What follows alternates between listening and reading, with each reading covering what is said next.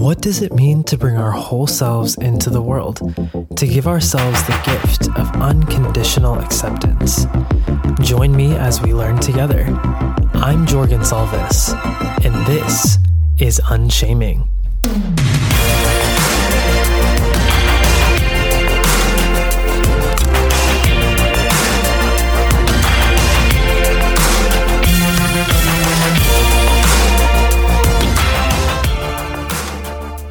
Hey, Unshamers, this is Jordan.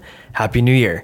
Unshaming is a podcast that highlights the silenced and forgotten voices of society brightly and vividly. In this episode, we take a step into the world of someone living with borderline personality disorder. If you're wondering what that is, don't worry because we actually talk about that in the episode.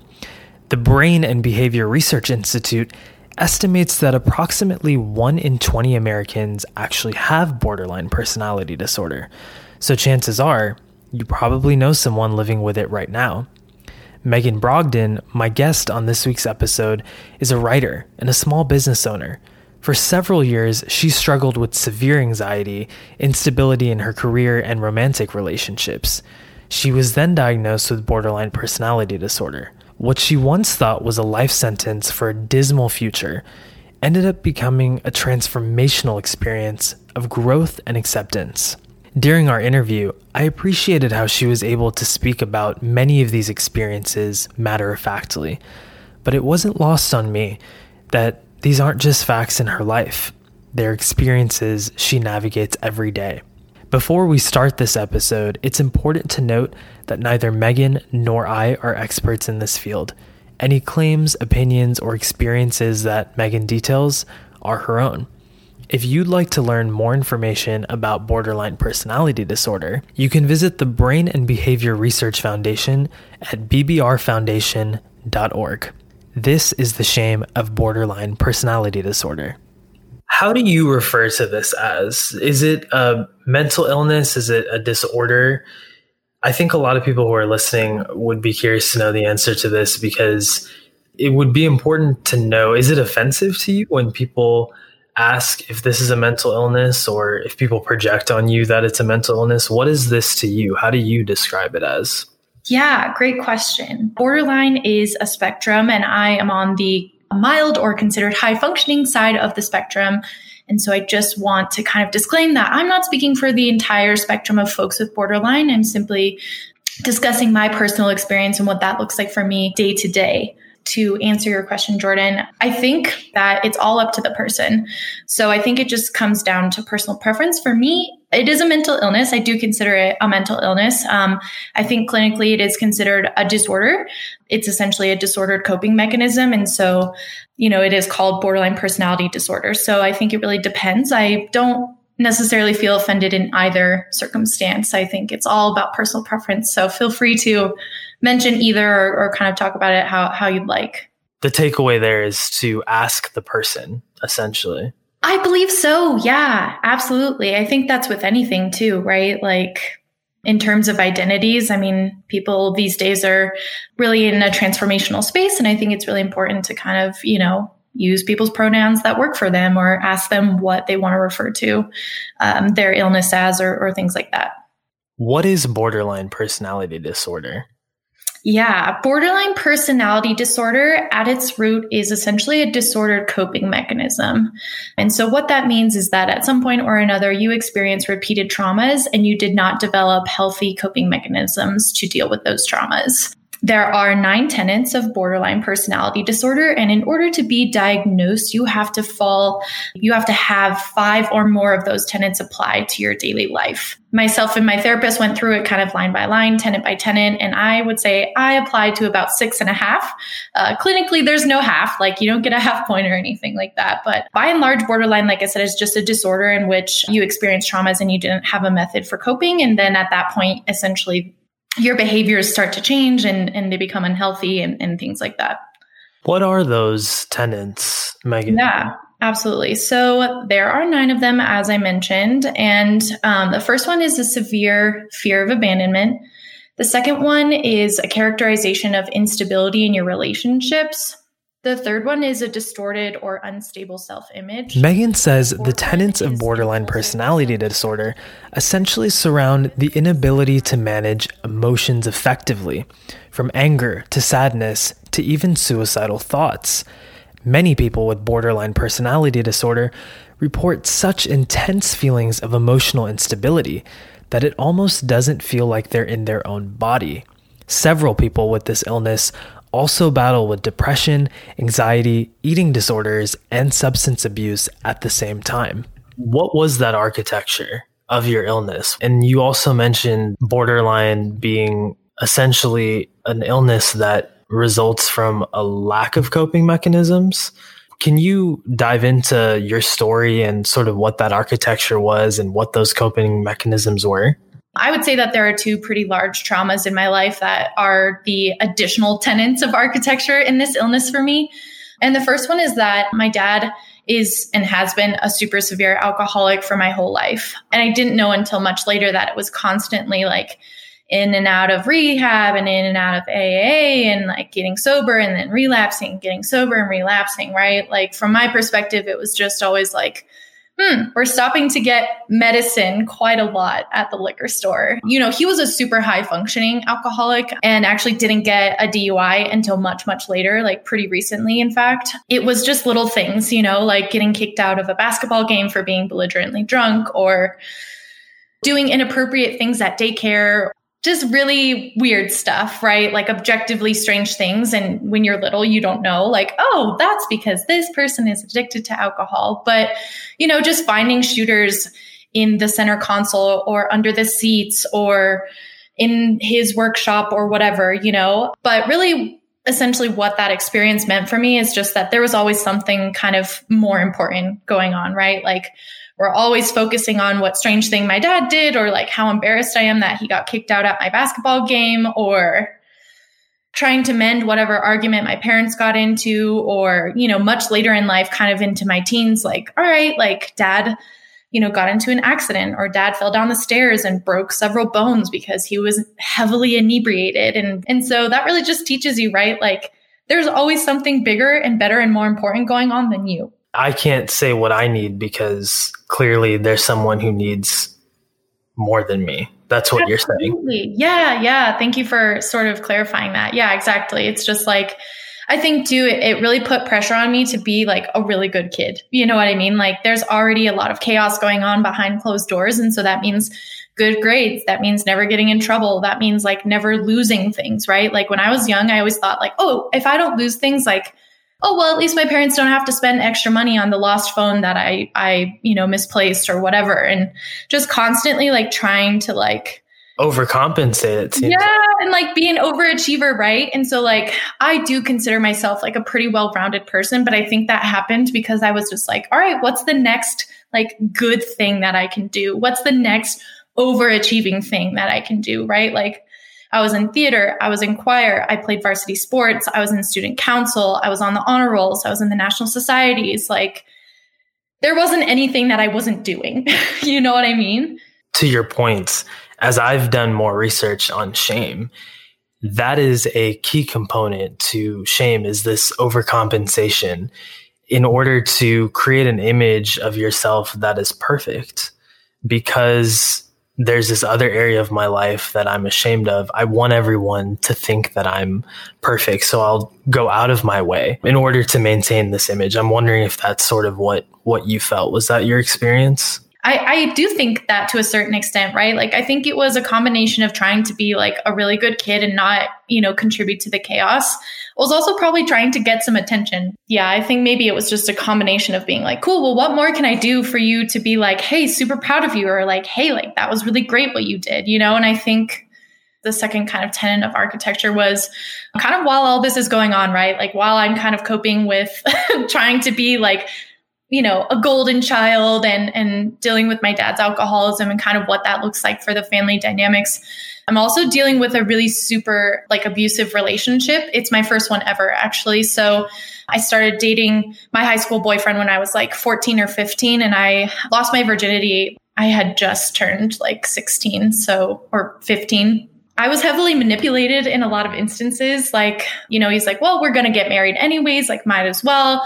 But then after being together for several years, there were a lot of other sort of both verbally and sexually abusive instances. And I think when you're that young, it's really young to be having sex. And at a certain point, I had had sex, but then I decided I didn't want to anymore. And he was not keen on that. He, he, he framed it as like, okay, well, we're in a serious like monogamous relationship and we're going to get married in a few years. And so like we need to be having sex because that's what people in relationships are doing. Like essentially he was like, cool, well, if you can't meet my sexual needs, like I'm going to find someone else who can, but we're still going to be in a relationship together because I love you and like I want to marry you. But like I also need sex and like I'm an adult type situation. it's like, cool, we're 16 years old. Like, this is not something that should be of a con- of concern for me, right? And I just I obviously knew something was wrong, but I didn't know like who do I talk to or or what does it look like or maybe this is super normal, right? Like he did have a point. Like monogamous relationships are sexually active. Like am I doing something wrong? Like am I not allowed to not want this? And if I don't want it, like, do I still just have to do it because that's how it works? And that's how I felt, right? Like, I have to do this even though I don't want to because that's how it works. What do you think were the connections between these these two experiences in your life and some of those tenants that you described earlier? Those experiences really exemplify that like I don't get to have needs, right? Or like I can have them, but no one's going to try to accommodate them. No one's going to try to say like, yeah, I should listen to you and like what you want and what you need is important too, right? And so I think that you know, it's that fear of abandonment thing type situation, right? Where it's like we're so focused on everybody else's needs that like I'm scared if I were to express mine, like what does that really look like realistically? Like are they going to just bounce now like because I express what I need? But I think also, especially as it pertains to the distorted self image and things like that, right? Like, I think I just didn't have any real good, like, really good examples of like people bolstering me in terms of my self image and being proud of me and, and knowing that I'm like worthy of like normal love, right? And that I don't have to have sex when I don't want to, and I don't have to be in an abusive relationship if I don't want to. Basically, these experiences built a narrative to you subconsciously that you didn't feel as though you were worthy of vocalizing your needs. You weren't, you didn't feel as though you were ver- worthy of having those needs met. Is that what you're saying? Again, I think when you're so young, like you're, there's no discussion on that. There's no discussion on, okay, like here's how you tell people what your needs are and here's how you get your needs met and here's how you set healthy boundaries right? Like i didn't have any of that. So these were just things for lack of a better term that were happening to me. I didn't have any tools for for coping or or understanding. And so yeah you're right. It just developed a super unhealthy narrative at a certain point where it's like relationships are super abusive and relationships are these things that you know where you have to make compromise and you have to do things that you don't want to do or like you have to constantly be doing things that may not be right for you but are right for the other person and mm-hmm. how did you come to understand that you had borderline personality disorder what were the signs and symptoms that encouraged you to go visit a therapist to be diagnosed and what was that diagnosis actually like? The thing about borderline personality disorder is that it's not really inherited, it's developed over time. And so, what's really interesting about that is that there's no real ability to pinpoint when it's fully developed, right? Or when you're experiencing symptoms. And so mine kind of came to a head about three and a half years ago. Like I was in a relationship with my live in boyfriend, and I came home one day out of nowhere and he was breaking up with me. But in that experience, we talked about uh, my quote unquote worry. And so at that point, that's what we were essentially calling my anxiety, but I didn't know it was anxiety. And he had mentioned that he felt that he had to work so hard to prove that he loved me every single day as if I woke up kind of 50 first dates style. but that really super shocking experience kind of brought me to an understanding that I have anxiety and I didn't know. And so that's kind of when I first started going to therapy and kind of exploring, like, okay, what does it look like to be an anxious person? And for all of the folks listening, te- these tenants are things that you can't actually control, correct? Yes. And for lack of a better term, there's no cure for borderline. you can be medicated, right? Like Xanax and Zoloft and all those types of things to kind of help maintain your your behaviors and your mood and things like that. But by and large, like you can't get diagnosed with borderline and then suddenly not have it anymore. Borderline is something that you develop, like I said, over time and you will always have it. They do say hypothetically that it does get older or excuse me, does get better as you get older. So fingers crossed for that, right? so you get better at managing it. Yeah, I think that's what they mean, right? Yeah, it's like as you get older, like, yeah, you have better coping mechanisms, hopefully. And, you know, that's just people who do get diagnosed. You know what I mean? Like, I can't imagine that folks who are undiagnosed are magically getting better as they get older. But yeah, that's that's kind of the philosophy, I think. What were some of the tenants that you were experiencing? They come and they go. I would say I experience at least one of these tenants every single day, if not you know, more than one every single day. The first one is that severe fear of abandonment. Obviously, as I mentioned, that comes from a super traumatic breakup that came out of nowhere. But that shows up in really interesting ways in my current relationships in the sense that I'm just trying to make myself really fundamental to this person's life. Like I'm working so hard to go above and beyond to make, to do surprises, to be so kind and generous and over the top. And that is all in an effort to make sure that this person doesn't ever leave me.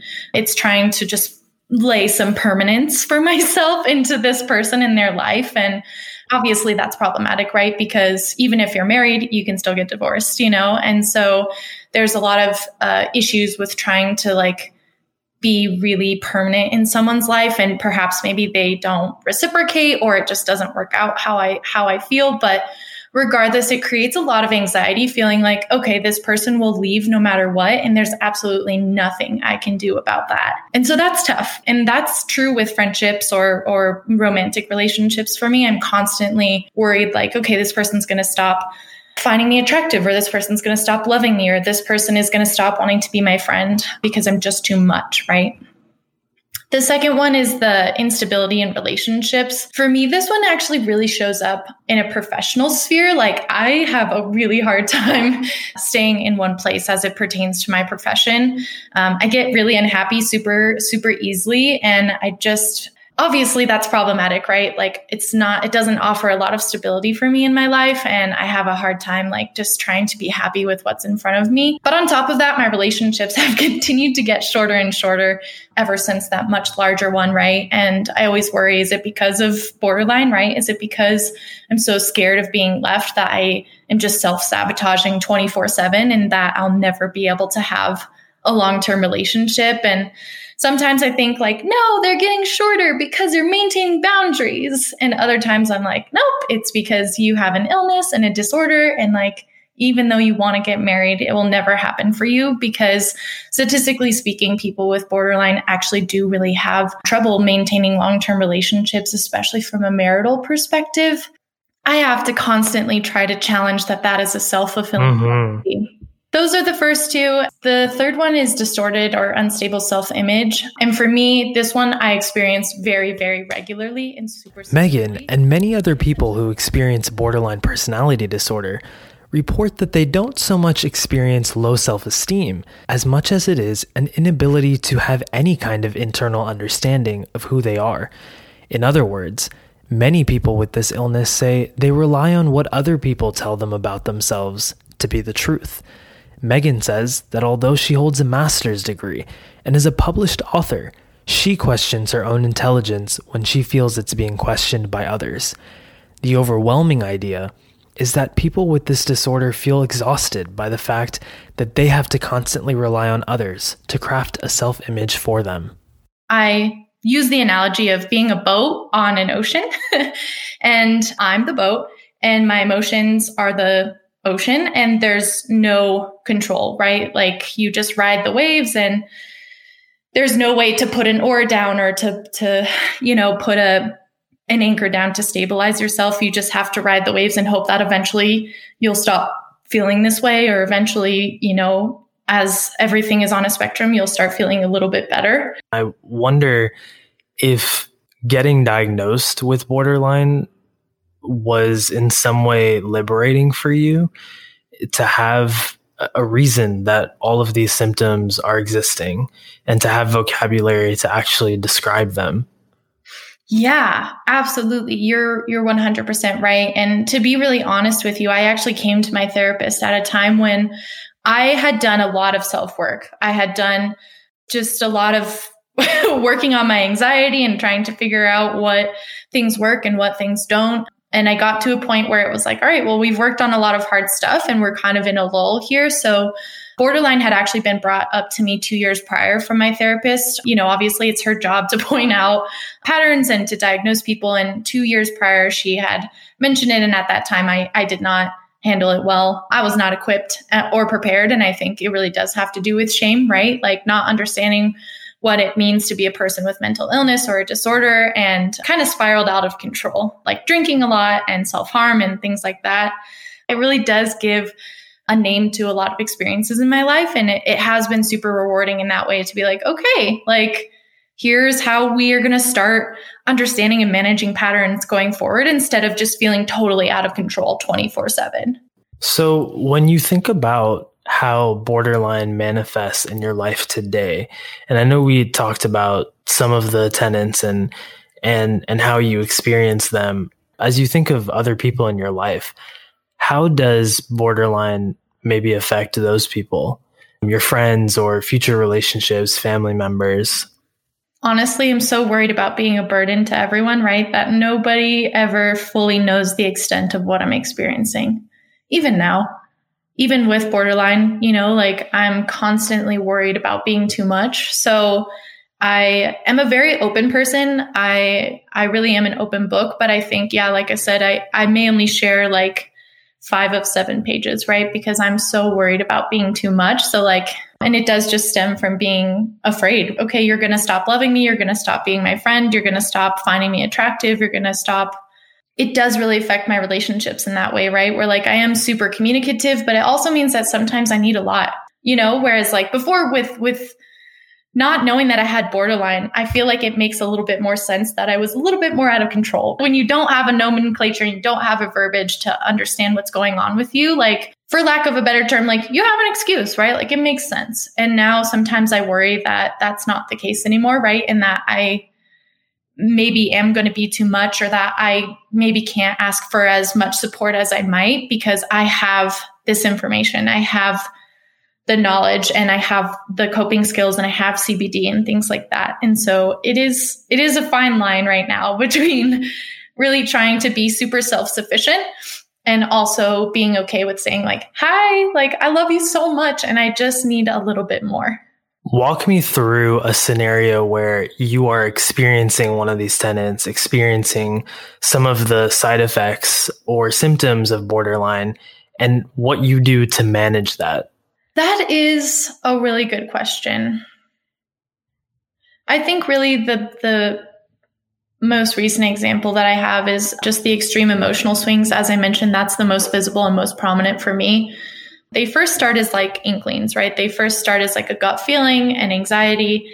And then after kind of letting it stew or continued efforts to maybe get my needs met and not getting them met in the way that I need, it starts to spiral, right? And it just, it turns into a panic attack, right? And so that's one thing that is really tough. Like I genuinely believe that there's nothing more tough for humans than like panic attacks and anxiety attacks. I think they're pretty much second to grief for humans as it pertains to our ability to experience emotion.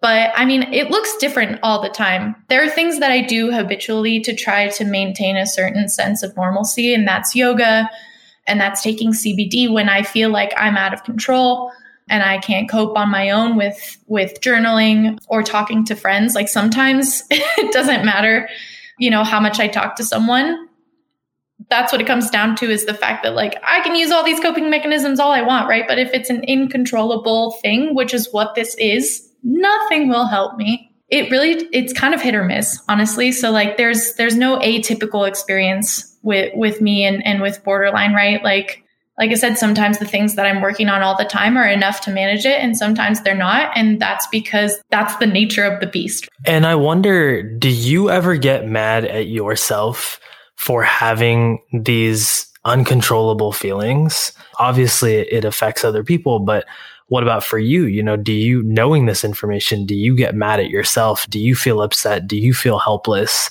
that you can't actually control these symptoms? 1000%. 1000%. And obviously, that's not healthy either, right? Like, you know there's nothing you can do in this situation, especially in the instances where and I've tried everything, right? Like, and that was something that had happened kind of around my birthday this year, where I was just feeling like, cool, I'm not where I wanted to be when I was 28, right? Like, this is not what I thought my life would look like. And it didn't matter what I did. It didn't matter that I took CBD. It didn't matter that I talked to my friends. It didn't matter that I did yoga. And it is very angering from my perspective because it's so tough to be someone who has mental illness and also be an incredibly logical person. I am a very logical person outside of this disorder. And so it is frustrating. It's like, come on, like you gotta, like, there's gotta be something that you can do that will stop this. And it's just a constant battle, right? Being like, hey, you know better. Like, you should be doing better at controlling this. And then the other, like, borderline part of myself just being like, well, welcome to the reality that is borderline. There's nothing you can do, and you just have to let it ride. And so it is frustrating and it is very, very anger inducing. We talked a little bit earlier about the 60%. So you had mentioned roughly about 60% of folks who have borderline personality disorder are hospitalized or institutionalized, or maybe institutionalized is an outdated word, hospitalized. Is that something that scares you? Do you fear that at some point that may be a reality for you? Absolutely. Yeah. And I also just want to specify too that 60% is actually relative to hospitalization, sort of therapy tactics, medication, and I think one other modality as well. So it's not just necessarily like psychiatric care, but 60% of people who do have borderline will need one of those interfering modalities, right? Myself included. You know, I go to therapy twice a month, but yeah, it's absolutely fear inducing 100%. And that's, that's honestly just part of my narrative as it pertains to the entire illness. Like, I really oscillate between, oh, I'm so excited to have a vernacular to describe this and to be able to try to cope with some of these um, symptoms on my own and, and to learn new tactics and tools and, and practices. And then on the other side of that coin, I'm like, holy shit, my life is ruined. This is a total map for my failure and lack of success, right? Like, I'm never going to get married. I'm never going to you know, do any of the things that I thought I would do because I have borderline. And so it's something like I said that I oscillate between frequently, but you know, the whole hospitalization thing is a big part of that, right? Like trying to constantly combat it and be like, you know what? No, this is not my defining feature. Like I'm not going to be one of those 60%. Like things are going to be different for me, right? But who am I to say, right? like my disorder is probably very similar to anybody else who has this disorder. And so it is frightening for sure, but I, I do try to I do try to think about the fact that I have a wonderful therapist and I do have a really great support system. And I'm also really dedicated, right? Like, I'm not someone who's just going to rest on my laurel and be like, cool, well, I am diseased and I have an illness. So, end of story. I'm going to constantly be working on self improvement because I want to be a better person, a better partner, a better friend. Let's shift gears a little bit and, and talk about what was your motivation for telling your story? There are several. The first one is that so far, I am the only known person in my social circles with borderline personality disorder. I'm in a space where I sort of just want to normalize this conversation a little bit and to let people know like, hey, this is what it looks like if people in your in your circle have borderline personality disorder, right? Like I have had girlfriends for 10 plus years. You know, I have a stable job. I um, have a pretty good social life. I'm working on starting a business. You know what I mean? So, like, I'm leading a fairly normal life. And so, I think that's really important as it pertains to people who have mental illness. Like, hey, we're just like you. Like, we want the same things. We want happiness and we want fulfilling relationships and we want to be successful and we want to do things that are important to us. And so, uh, that's a big one. The second one is also empowerment. And so I think I'm just in that phase of being like, you know what? Like, again, knowledge is power. The more we talk about this, the better I'll feel. The more that I can build community and maybe help someone else share their story or like just let them know, like, hey, this is what it looks like, the better I think we'll all be. And then the last one is trauma wars. You know, I think it's really important that we are not spending time comparing one another's traumas. Obviously, having a super sexually abusive uh, first partner and having an alcoholic father, like those are traumatic, but it can always be worse, right? But that's not something I ever think about, and I don't want anybody else to think about. And I don't think it's a healthy practice for people to be playing trauma wars, right? To be saying, oh, well, it could have been worse, or oh, that's not that bad, or hey, well, why don't you listen to the traumas that happened to me, right? And like, let's, let's compare and contrast, you know? I think that we need to spend more time validating the traumas that have occurred to people because everything is relative and everything is on a spectrum. And I think we're not doing a good job of that right now. And I hope that this will help. Like, I hope that this conversation will um, be kind of a light to show, like, okay, well, maybe my traumas weren't that severe, but they were severe enough to develop into a mental illness, right? Now, what gives you hope about your life and your future? We we obviously talked about some pretty heavy stuff and things that you have to deal with on a daily basis. What about your life is exciting and hopeful and gives you a sense of beauty? I think that's something that's important for everyone to think about and leave unshaming the podcast with is that a lot of times we talk about heavy stuff on the show, right? We talk about many different topics and the different traumas that people have gone through. But ultimately, this show is meant to inspire folks and realize that we all, as human beings, suffer tragedy and grief, but we all are also capable of perseverance and overcoming and, and being inspired by by the gift of hope. So I'm curious to know what does that mean for you? Yeah.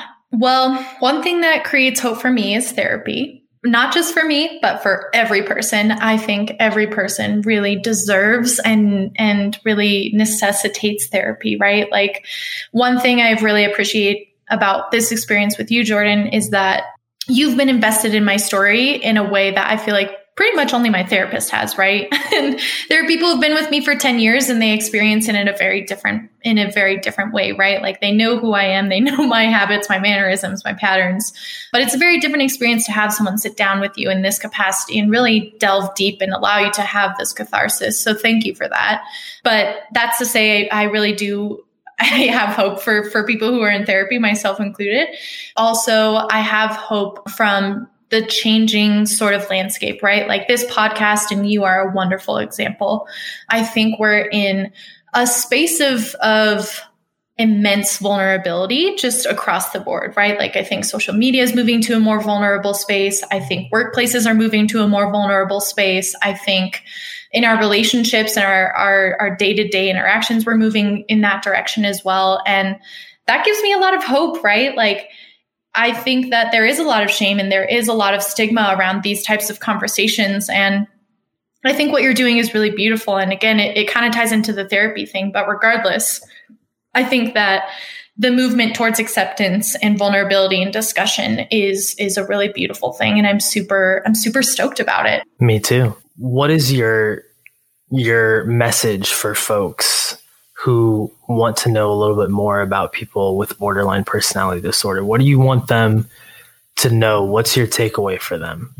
So, my big takeaway people with borderline, we have the same desires as everybody, right? And I think that's so important to sort of like humanizing this experience is like we just are, we're like everybody else. Like we want the same things. We want long term relationships. We want success in our careers. We want, you know, that feeling that everybody else is, kind of out there seeking. And I think that is just a little bit harder for us, right? Like we have these disordered coping mechanisms and we have these patterns of behavior that make those things a little bit more challenging for us day to day than for someone who doesn't have them.